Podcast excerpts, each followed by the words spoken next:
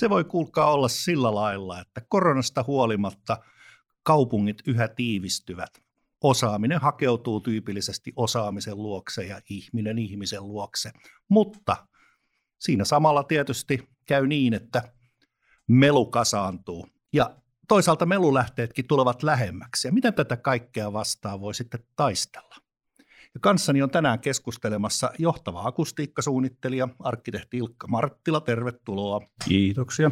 Ja akustiikan diplomi-insinööri, akustiikkasuunnittelija Aleksi Myöhänen, tervetuloa. Kiitos.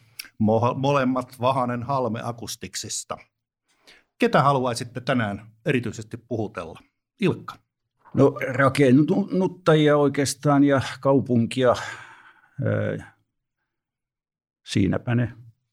Miten Aleksi? Ja ra- rakennusyhtiöt ja sitten myös ihan arkkitehdit ja kaavoittajat oikeastaan myös voi olla ihan kiinnostuneita tästä aiheesta. Joo, se on totta kyllä. Itse asiassa täytyy sanoa, että mä olen ollut tästä aiheesta kiinnostunut jo 70-luvulta asti. Ja tuota niin, tässä eti, heitin alkuun tämmöisen väitteen, että – että melu tiivistyy sitä mukaan, kun kaupunkirakenne tiivistyy, niin oliko mä ollenkaan jäljellä? Mitä Ilkka mieltä on? Kyllä, ilman, ilman muuta, että aina, aina mitä enemmän porukkaa on kasassa, niin sitä enemmän ääntä tulee, että kyllä ja rakentamisen tiivistäminen, se, se on kaikin puolin sekä sen rakentamisen osalta että myöskin sitten sen jälkitoiminnan kannalta niin ilman muuta. Meteliä syntyy. Joo, joo. Mitkä kaikki mekanismit itse asiassa aiheuttaa tätä Halusitko sä Aleksi analysoida tätä? No sen päälähteet ympäristömelussa on tietenkin tieliikenne ja liikenne yleensä. Sitten teollisuusmelu on ne kaksi suurinta lähettä. Ja sitten on myös kaupunkimaisemassa myös sitten talotekniset laitteet rakennuksissa. Siinä on ne tärkeimmät ympäristömelulähteet. Joo, joo, kyllä. Tästä tuli mieleen tämmöinen detaljitapaus elävästä elämästä. Mekin ollaan suunnittelemassa asuinaluetta tuonne Vantaalle, Vantaan lentokentällä heisyyteen lentolaan. Ja tota, nyt kun puhutaan myös tämmöisestä käsitteestä kuin urban air mobility, voisiko sen kutsua kaupunkilentoliikenteeksi, niin tuota, voisin ajatella, että tämä meteli on myös kolmiulotteista, vai mitä mieltä olette? Nimenomaan, sitähän se on. No, mutta miten tätä ruvetaan nyt sitten taklaamaan? No, tieliikennettä vastaan pystyy niin kaupungissa taistelemaan sille, että suunnitellaan asuin niin alueet sillä, sillä tavalla, että ne ei läpäise sitä melua niistä suurimmista melulähteistä, jotka tar- tavallaan äärimmäisessä tapauksessa tarkoittaa umpikortteleita, jotka sitten suojaa sitä sisäpihaa, jossa on sitten saadaan sinne miellyttävät melutasot. Ja sitten tietenkin teidän, vilkkaiden teidän varsin sitten tarkoittaa meluesteitä ja tuota niin, teollisuusalueiden sijoittamista sellaisille paikoille, mistä ei sitten ole liian lähellä asuinalueita tai on muuten hyvin silleen suojassa. Joo, mutta nyt kun mä tykkään erittäin paljon esimerkiksi Tapiolasta, puutarhakaupungista ja avoimesta rakennustavasta – että on erillisiä rakennuksia puistossa, niin miten jos mä haluan tehdä tällaista miljöötä, niin mitä mun sitten pitäisi tehdä? No siinä tapauksessa pitää suunnitella niin kuin suurimmat liikenneväylät sille, että ne ei ainakaan kulje siitä alueen läpi. Että sit pitää, ne pitää sitten sen verran kaukaa kiertää se alue, että sinne ei sen, tota niin, tule ylimääräistä melua, jos sanotaan niin kuin esimerkiksi jostain länsiväylän tyyppisestä valtaväylästä, niin se ei halkaise näitä sitten hajemmin Joo. rakennettuja alueita. Joo, kyllä, kyllä. Itse asiassa olen asunut lähellä länsiväylääkin ja muistan sen jatkuvan kohinan, joka tulee itse asiassa kasvillisuus tuntuu, että se ei paljon estä sitä, mutta estääkö se yhtään tai vaimentaako se?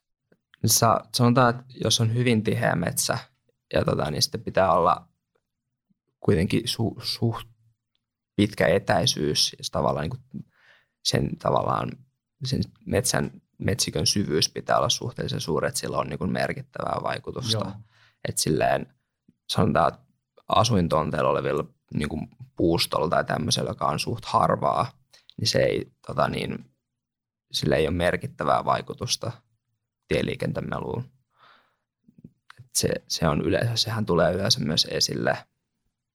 Siitä kysytään, mutta yleensä ottaen sanotaan normaalilla vaikka omakotitaloalueella, niin sille ei ole juurikaan merkitystä. Mm, mm. Joo, ja sitten lehdet putoavat, tulee talvi, no lumi vaimentaa tietysti jonkin verran, mutta jos itse asiassa pureudutaan vähän tuohon tieliikenteen meluun, eli toisin sanoen sanotaanko nyt vaikka kumipyörän meluun, niin Ilkka, mistä ne meluäänet oikeastaan niin kuin lähtee? Voiko sitä jakaa jollakin, jollakin tota niin, prosenteilla?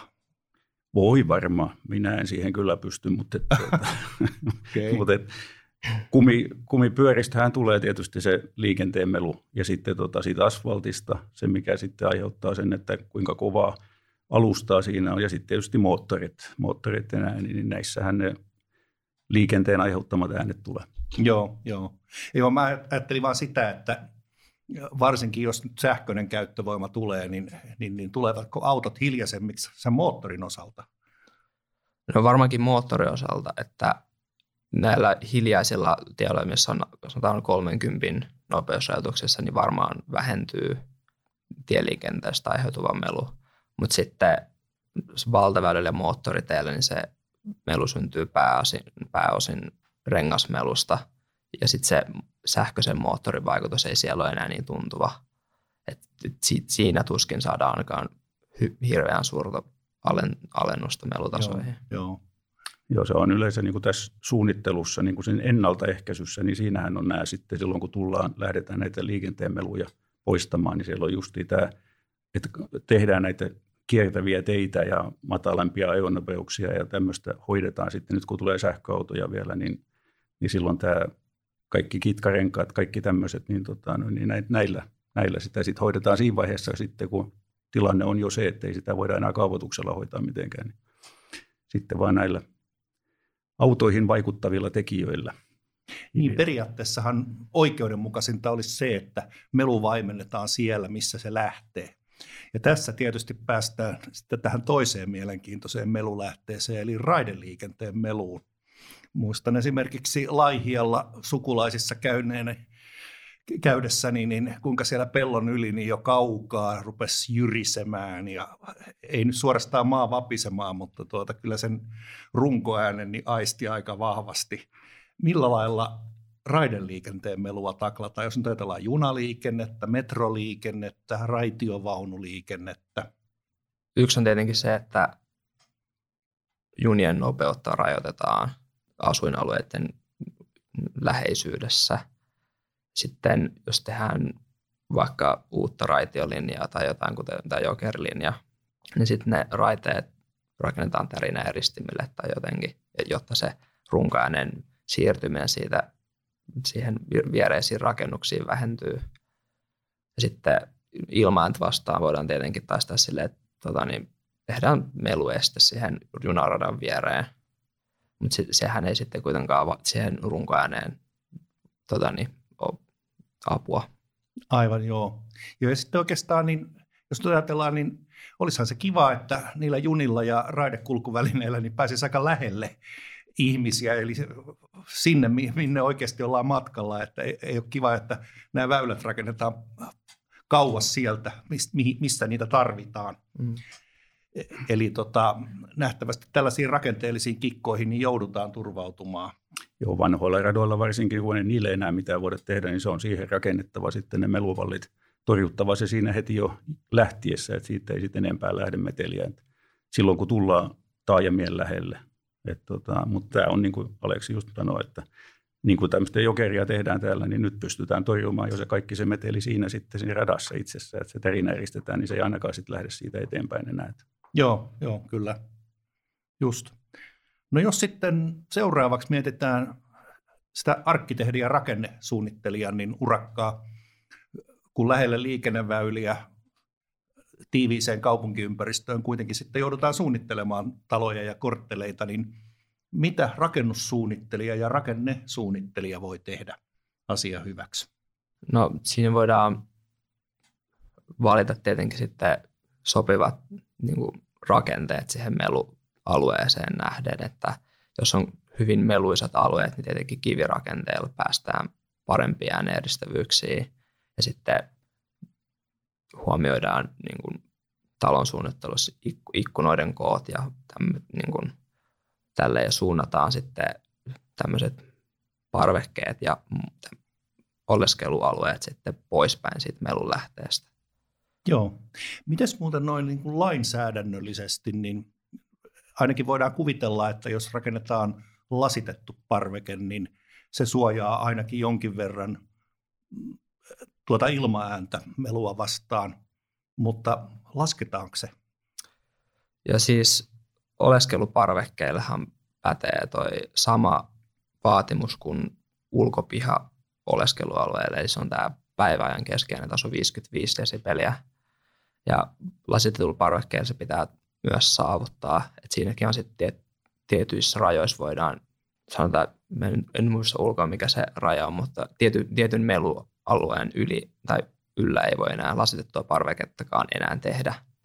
Et, mutta niillä saadaan semmoisilla alueilla, missä ei sit saada ihan pihoille tarpeeksi hiljasta, niin sitten lasitetulla parvekkeella tai terassilla saadaan laskettua sitä melutasoa Okei. siellä.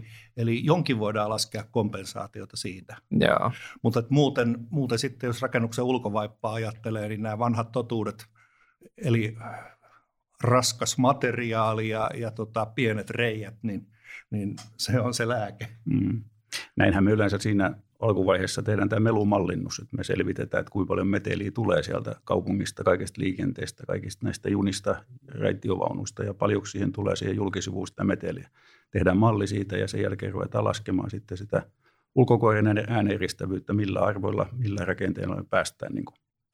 Just, just. Joo. Tätä kautta se etenetään. Joo. Ja Aleksi mainitsi äsken vielä parvekkeiden suuntaaminen poispäin melulähteistä, niin – niin tuota, rakennuksen sisällä varmaan voidaan tehdä myös tämmöistä samanlaista järjestelyä.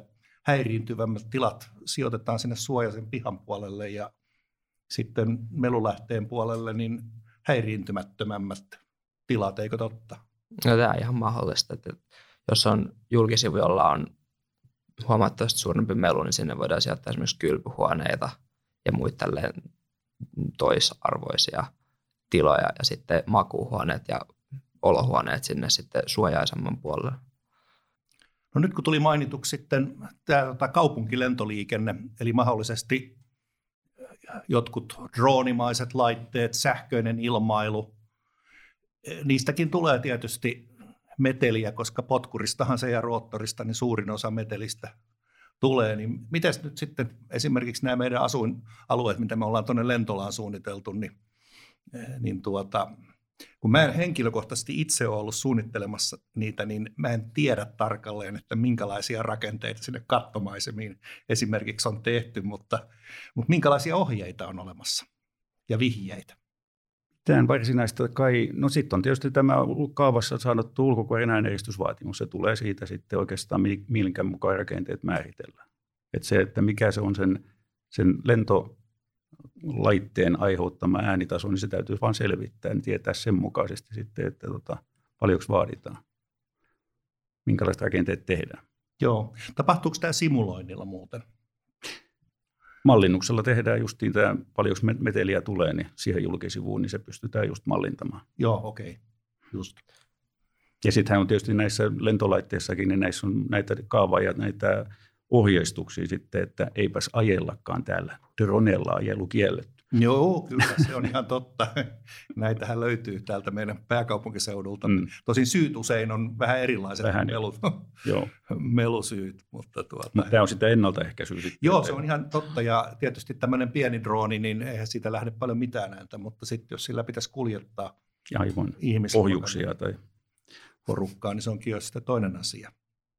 Joo.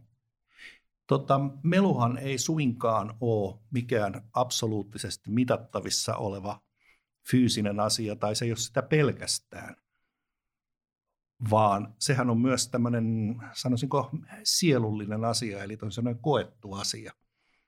Mitä sä Ilkka haluaisit kertoa melun tästä tästä tuota, niin vähemmän tai vaikeammin mitattavasta ominaisuudesta. Miten sulla tämä on tullut vastaan praktiikan ja ammatin aikana? Se on tullut niin monessa, monessa paikkaa vastaan, että ihmiset kuulee niin erilaisia ääniä, että tota, siellä on sellaisia ääniä, mitä muutkaan ei kuule. Mutta tota, nämä on sitten näitä sielun maailman juttuja, että et, et, en tiedä kertoisiko mitään ihmeellistä erikoista esimerkkiä, mutta, mutta tosiaan se on, se on paljon semmoista korvien välissä olevaa ääntä kanssa, että tota, toinen häiriintyy toiselle asialle ja toista ei edes, toinen edes huomaa. Toisesta tuntuu hyvää vaan lentokoneen lähellä jossakin melualueella, että menee lentokoneita ja sitten joku, että menee junia ja muuta. Että tämmöisiä tarinoita on justiin Alpo Halmeen kertomanakin, kun joku tuttava, mikä asuu junaradan vieressä, niin se heräsi sitten yöllä siihen, kun se juna ei mennytkään. Se niin kuin tämmöinen, että tota, miten ei häirinyt muuten, mutta sitten se, että Jukolautse ei mennytkään, niin nyt, nyt on paniikki päällä. Hän sävähti hereille ja Kyllä. kysyi, että mikä joo, se oli. Mikä se oli, joo. että tällaista, tällaista tuohon liittyy. Joo. Millä lailla, Aleksi, sulla on tullut vastaan tämä henkinen puoli tästä melusta? Tulee lähinnä vastaan siinä, että varsinkin taloissa sisällä esimerkiksi ilma, ilmanvaihdon tuottamat äänitasot, niin saatetaan kokea häiritseväksi, vaikka ne tota niin, täyttää t- tälleen niille annetut vaatimukset. Ja se on sitten oikeastaan riippuu ihmisestä sitten ihan. Ja sitten se on nyt tullut vastaan muutamissa uusissa kerrostaloissa, jossa se on sitten ilmanvaihtoon äänitasot mitoitettu hyvin lähelle sitä sallittua rajaa, niin siinä sitten saattaa tulla ihmisiltä vähän huomioita siitä, että täällä on hieman korkea melutaso, vaikka se tota niin, on alle sen, mitä tota niin, siltä on edellytetty. Joo, joo. Et pykälät täytetään, mutta kun toi ärsyttää, tai kun se alkoi ärsyttää, niin sitten se ärsyttäminen jatkuu niin kauan kuin se melun kuulee. Joo, ja yksi on semmoinen, että kun varsinkin jos muutetaan, sanotaan omakotitalosta kerrostaloon, niin kerrostaloissa on yleensä ottaen ilmanvaihdon äänitasot korkeampia, ja se tota, niin, saattaa niin kuin, olla ihan ole, niin kuin oleellinen äänimaiseman muutos sitten muuttaville henkilöille ja, ja sitten ei ole aikaisemmin huomioitu sitä ja nyt se tulee uutena asiana, niin sitten siihen keskitytään siihen ä, tuon ilmanvaihdon äänitasoon. Et se, se on yksi asia, mitä on tullut vastaan. Joo. Jos ajatellaan sitä melun laatua, niin varmaan vaikuttaa aika paljon sekin, että minkälaista se melu on no niin kuin spektriltään ja tota, tasaisuudelta ja tällaiselta. Miten te haluaisitte luonnehtia tätä asiaa?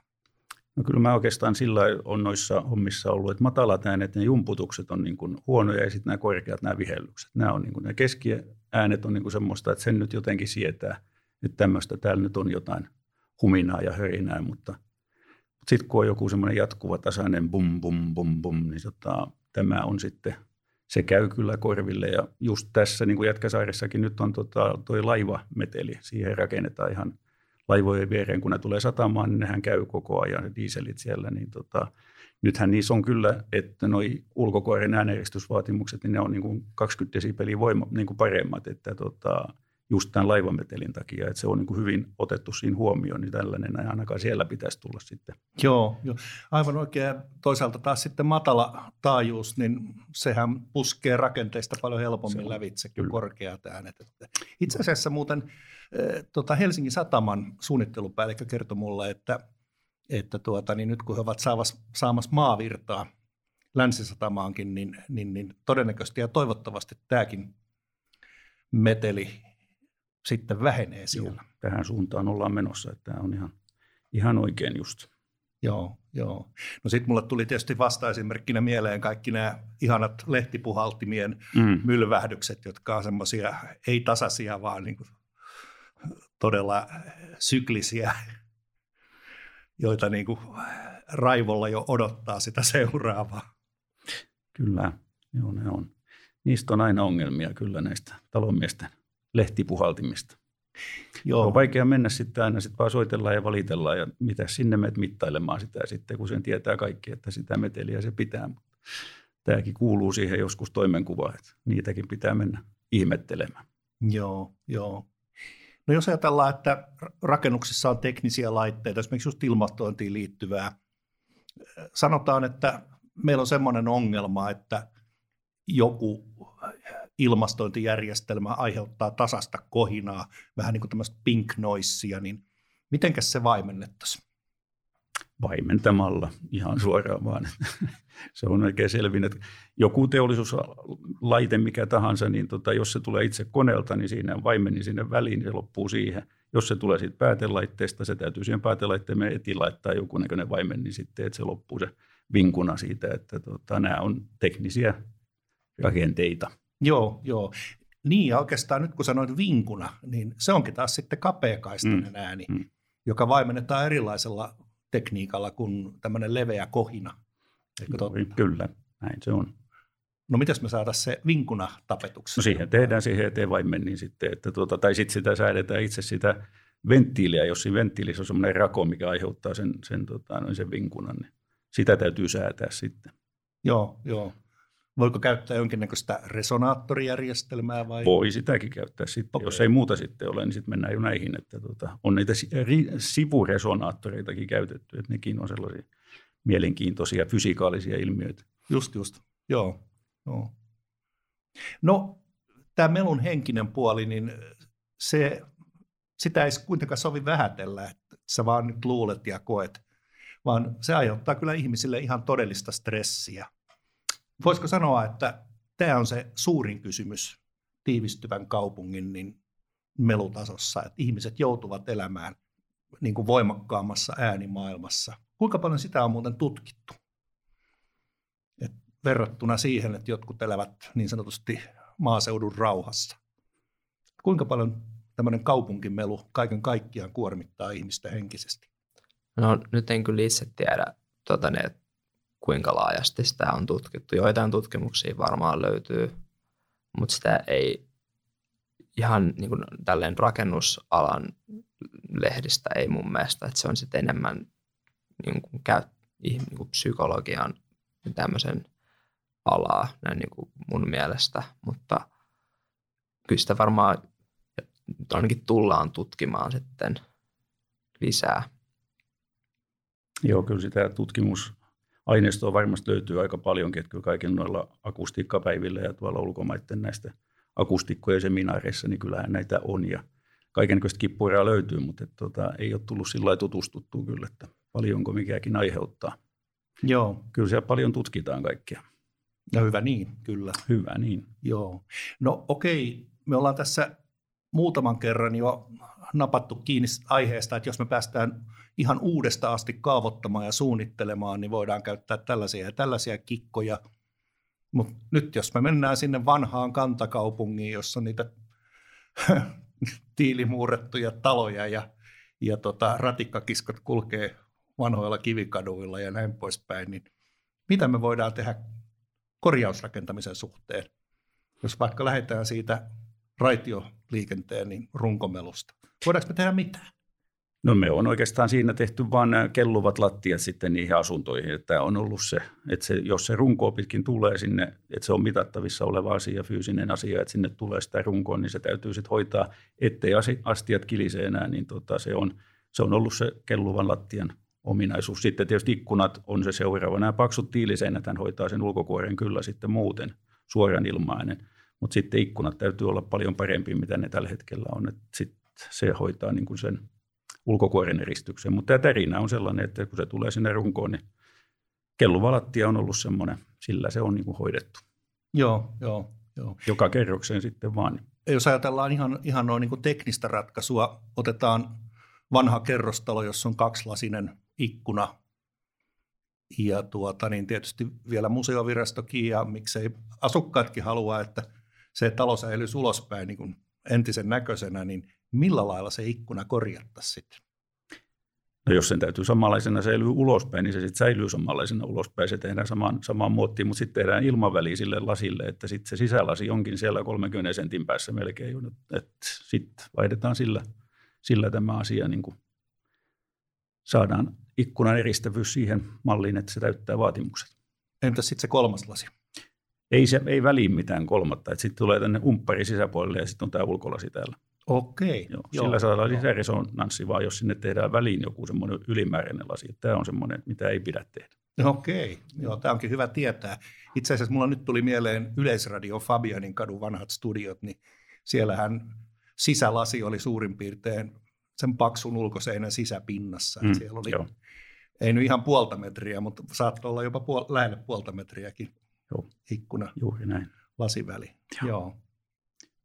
Kyllähän siinä on arkkitehtinä, tämä en tiedä. Ikkun, ikkunoita suunnitellen.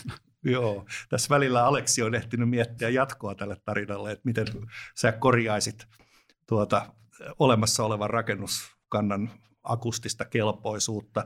Äsken puhuttiin raideliikenteestä, mutta jos laajennetaan ihan kaikkeen muuhunkin meluun. Niin... No yleensä ensimmäinen hän on just nämä ikkunat, on se mikä no, yleensä ottaen on se heikoin kohta. Eli jos me tehdään tie, tieliikennemelua, tehdään korjaus, vaikka julkisivukorjausta, niin ikkunoiden parantamisella yleensä päästään aika hyvin. Ja sitten toinen asia sitten, jos on tälleen sandwich-rakenteita, josta pitää sitten avata se ja poistaa se välimateriaali, niin sitten, sitten pitää vaan suunnitella se siihen tilalle tuleva rakenne silleen, että sillä on suuri, niin kuin yhtä hyvä eristävyys kuin sillä vanhalla rakenteella, tai sitten parantaa ikkunoita suhteessa enemmän, että se, sanotaan vaikka korvataan ulkopuolinen tiili puurakenteella, niin sitten pitää ikkunat mitottaa paremmiksi kuin ne vanhat, että se yhteisäänen eristävyys pysyy samana. Se on, se on tota niin, semmoinen asia, mikä on kans välillä tullut esille. Joo, joo. Itse asiassa meinasin tuossa jo letkauttaa, että mutta niissä vanhoissa taloissahan on kohtuullisen kokoiset, eli pienemmät ikkunat kuin nykyään, mutta sehän ei pidä paikkaansa, koska onhan kantakaupungissa esimerkiksi 60-luvun alu näitä nauhaikkunarakennuksia valtavine maisemaikkunoineen ja, ja nekin on sellaista olemassa olevaa vanhaa kamaa, joka pitäisi tuota, niin, pystyä saneeraamaan kuntoon. No, ketkä ovat avainasemassa, kun näitä akustisia ongelmia ratkaistaan? Kyllä se on, siis akustinen suunnittelu lähtee siitä, että on joko akustiikan alan koulutuksia, kuten itselläni, itselläni tai sitten asiaan niin kuin Ilkka, niin asian perehtyneet arkkitehdit on toinen. Ja sitten esimerkiksi ympäristömelumallinnuksessa niin ihan meluasiantuntijat on sitten näitä, jotka ne melu mallinnukset tekee ja ohjeistaa sitten muita suunnittelijoita, mutta sitten muillakin suunnittelualoilla on sitten pitää muistaa, että ottaa huomioon nämä asiat. Ja tietenkään, että sitä ei pidä unohtaa, kun suunnitellaan korjausrakentamista tai uutta rakentamista, niin sitä ei pidä unohtaa sitten konsultoida alan asiantuntijoilta. Että siinä se tavallaan se vastuu on myös sitten muilla suunnittelijoilla. Joo, kyllä. Eikä pelkästään suunnittelijoilla, myös niillä rakennuttajilla, päättäjillä, kaavoittajilla ja muilla. Ilkka, mitä mieltä oot? Kuunnellaanko teitä akustiikan asiantuntijoita tarpeeksi? Ja ymmärretäänkö teitä? Kyllä mä sanoisin, että nyt nykyisin, nykyisin ymmärretään kyllä oikein hyvin. Meillähän on tämä Aku 18, se on nykyisin tämä ohjekin, mikä on siellä RT niin tota, siellä kun se tulee suoraan rakentamisen mukana, että mitä pitää niin kuin ottaa huomioon, ja siellä oli lueteltu sitten akustisen suunnittelijan kaikki nämä toimenpiteet, niin siinä on, siinä on hyvin selkeästi, kun se liitetään rakennus, rakennushankkeeseen mukaan alusta saakka, niin siinä on, siinä on selkeät ohjeet, mitä pitää ottaa huomioon ja mitä akustikko tekee. Ja sitä kun noudatetaan, niin tota, menee ihan hyvin, ja nykyisin tämä on aika hyvin voimassa. Niin onko se vähän sillä lailla, että jos niissä pumaskoissa on pykälän merkki, siellä lopussa, niin silloin niihin uskotaan ja suhtaudutaan vakavammin. Kyllähän se näin on. Joo. Ja se on siellä vielä noissa ohjeissa tullut sekin, että ne on rakennesuunnittelijoilta siirtynyt selkeästi näitä asioita, että ne tuleekin suoraan akustikolle sitten. Ne, ne kuuluu olla siellä ja niissä täytyy olla ohjeet ja suunnitelmat, että näytettynä akustikon puolelta. Eli ihan voidaan verifioida, että, että tämä ratkaisu täyttää tämän suoritustason vaatimukset. Näin se on. No mitä meidän kannattaisi tehdä nyt sitten lähitulevaisuudessa? Mihin suuntaan kannattaa kehittää tätä alaa? Kannattaa ottaa silleen ihan suunnittelun alusta asti huomioon ja sitten ihan kaavoituksessa jo kiinnittää huomiota niin kuin asuinalueiden, että ne sanotaan, että viereiset tontit toimii niin kuin yhdessä, ne rakennukset siellä suojaamaan niitä piha-alueita sitten melulta. Se on niin kuin ehkä mun mielestä se, kun kaupunki tiivistyy, niin se on mun mielestä ehkä semmoinen tärkeä huomio, että viereisten tonttien rakennusten pitää toimia yhdessä suojaamaan sitä piha-aluetta. Ettei käy niin, että toinen, toinen puoli korttelista rakennetaan hyvin, hyvin suojaamaan sitä sisäpihaa, mutta toinen puoli jää sitten ihan avonaiseksi, josta sitä kautta pääsee sitten melu sinne sisäpihalle. Tuo voisi melkein sanoa, että naulan kantaa, mutta kuunnellaan vielä Ilkalta mielipiteitä. Niin kyllä siis ennakko, ennaltaehkäisy on niin kuin se semmoinen selkein kaiken, kaiken melun suhteen, että me on niin kuin ajatellaan, suunnitellaan kaavassa ja sitten tota, niin kaiken sijoittelun kannalta, just niin kuin Aleksikin sen sanoi, että ne, silloin me ollaan niin kuin oikealla jäljellä, että ei, ei niin kuin mennä sitten ihan sinne melun keskelle vaan ja tota, ruvetaan sitten siinä miettimään, että, että, että, että kyllä näin, näin se täytyy niin kuin suunnitella, että kaikki sijoitellaan oikein ja tota, noin, niin oikeat asiat viedään oikeisiin paikkoihin ja sitten tehdään vielä tämmöisiä hiljaisia alueita. Tämä on myös semmoista ennaltaehkäisevää suunnittelua, että ei kaikkeen niin kuin mennä sitten vaan, että nyt tämmöinen on meteli akustikko hoitaa loput, että kyllä se täytyy ajatella jo vähän järkevämmin. Sitten, no onhan me ajateltukin, mutta tota, noin, niin vielä jatkossakin, muista tulevaisuudessakin näin, että, että, että ennaltaehkäisyä.